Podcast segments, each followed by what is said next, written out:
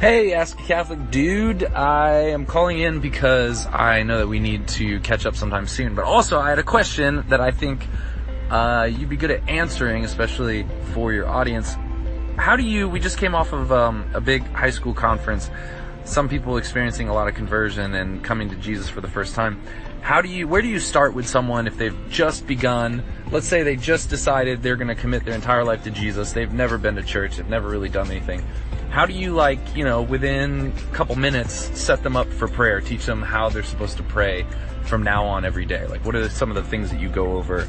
Um, if you only had like a few minutes, maybe on a bus ride back home, and you were talking to some kids, and you said, and they, they, maybe they're not used to going to church, they're not used to the normal Catholic things.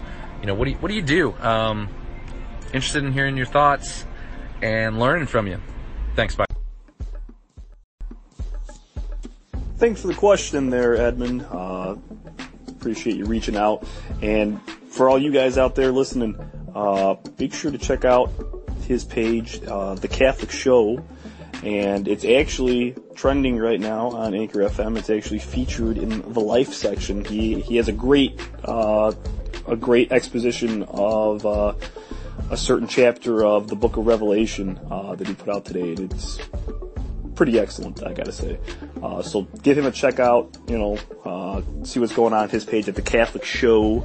Uh, but as for your question, um, I, am glad that you got to go to that conference. I think you're talking about that Steubenville conference, which I really wish that I could have gone to. That, that would have been great to uh, check that out.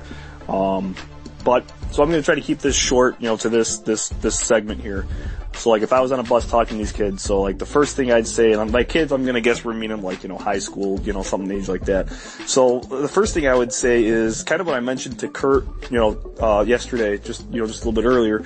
Um, pray the Lord's Prayer. Um, like, you know, if these kids are asking, well, how do I pray? How do I get in this relationship with Jesus? You know, how do I, uh, you know, I've converted, now what do I do?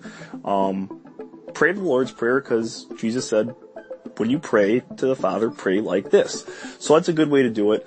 Um, I, I would say begin every day with a morning offering. It's it's something that Christians have done for millennia now, and it's something that I do every day before I go to work. I, I offer up everything to our Lord. I offer up all, all the struggles, hardships, awkward situations, times I'm confused, times I just don't know what to do, uh, all the hard work I put in.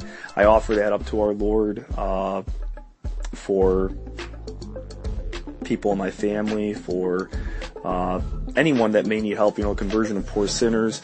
Um, but I, I, would say, I would probably say first to them, you know, just, you know, make, make a daily offering, offer up any of these sufferings, even any of the happy things. That's what St. Teresa Lisieux used to say, even offer up the happy moments of your life to God, um, as, as, as well as the sufferings.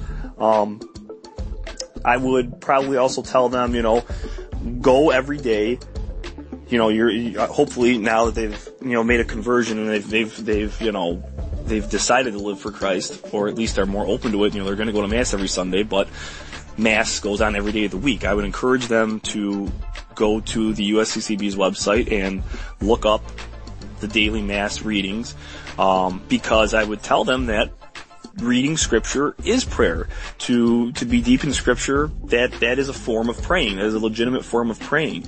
Um, and if they have any questions on it, you know, just like you know the Ethiopian Eunuch did with Saint Philip the Evangelist, if you have questions on it, ask somebody. Uh, the internet is a great source. I would suggest them to go to Catholic.com for for certain biblical commentary, but they can pray just by reading those scripture selections, even though they're not at mass. Um, and another way I tell them to, to really pray and get into these, a deeper relationship with Jesus is to follow the example, of course, of Jesus, but follow the example of the saints. You know, principally Mary, you know, I would really say, you know, I would hope to maybe get them involved maybe a little bit more with, with the rosary.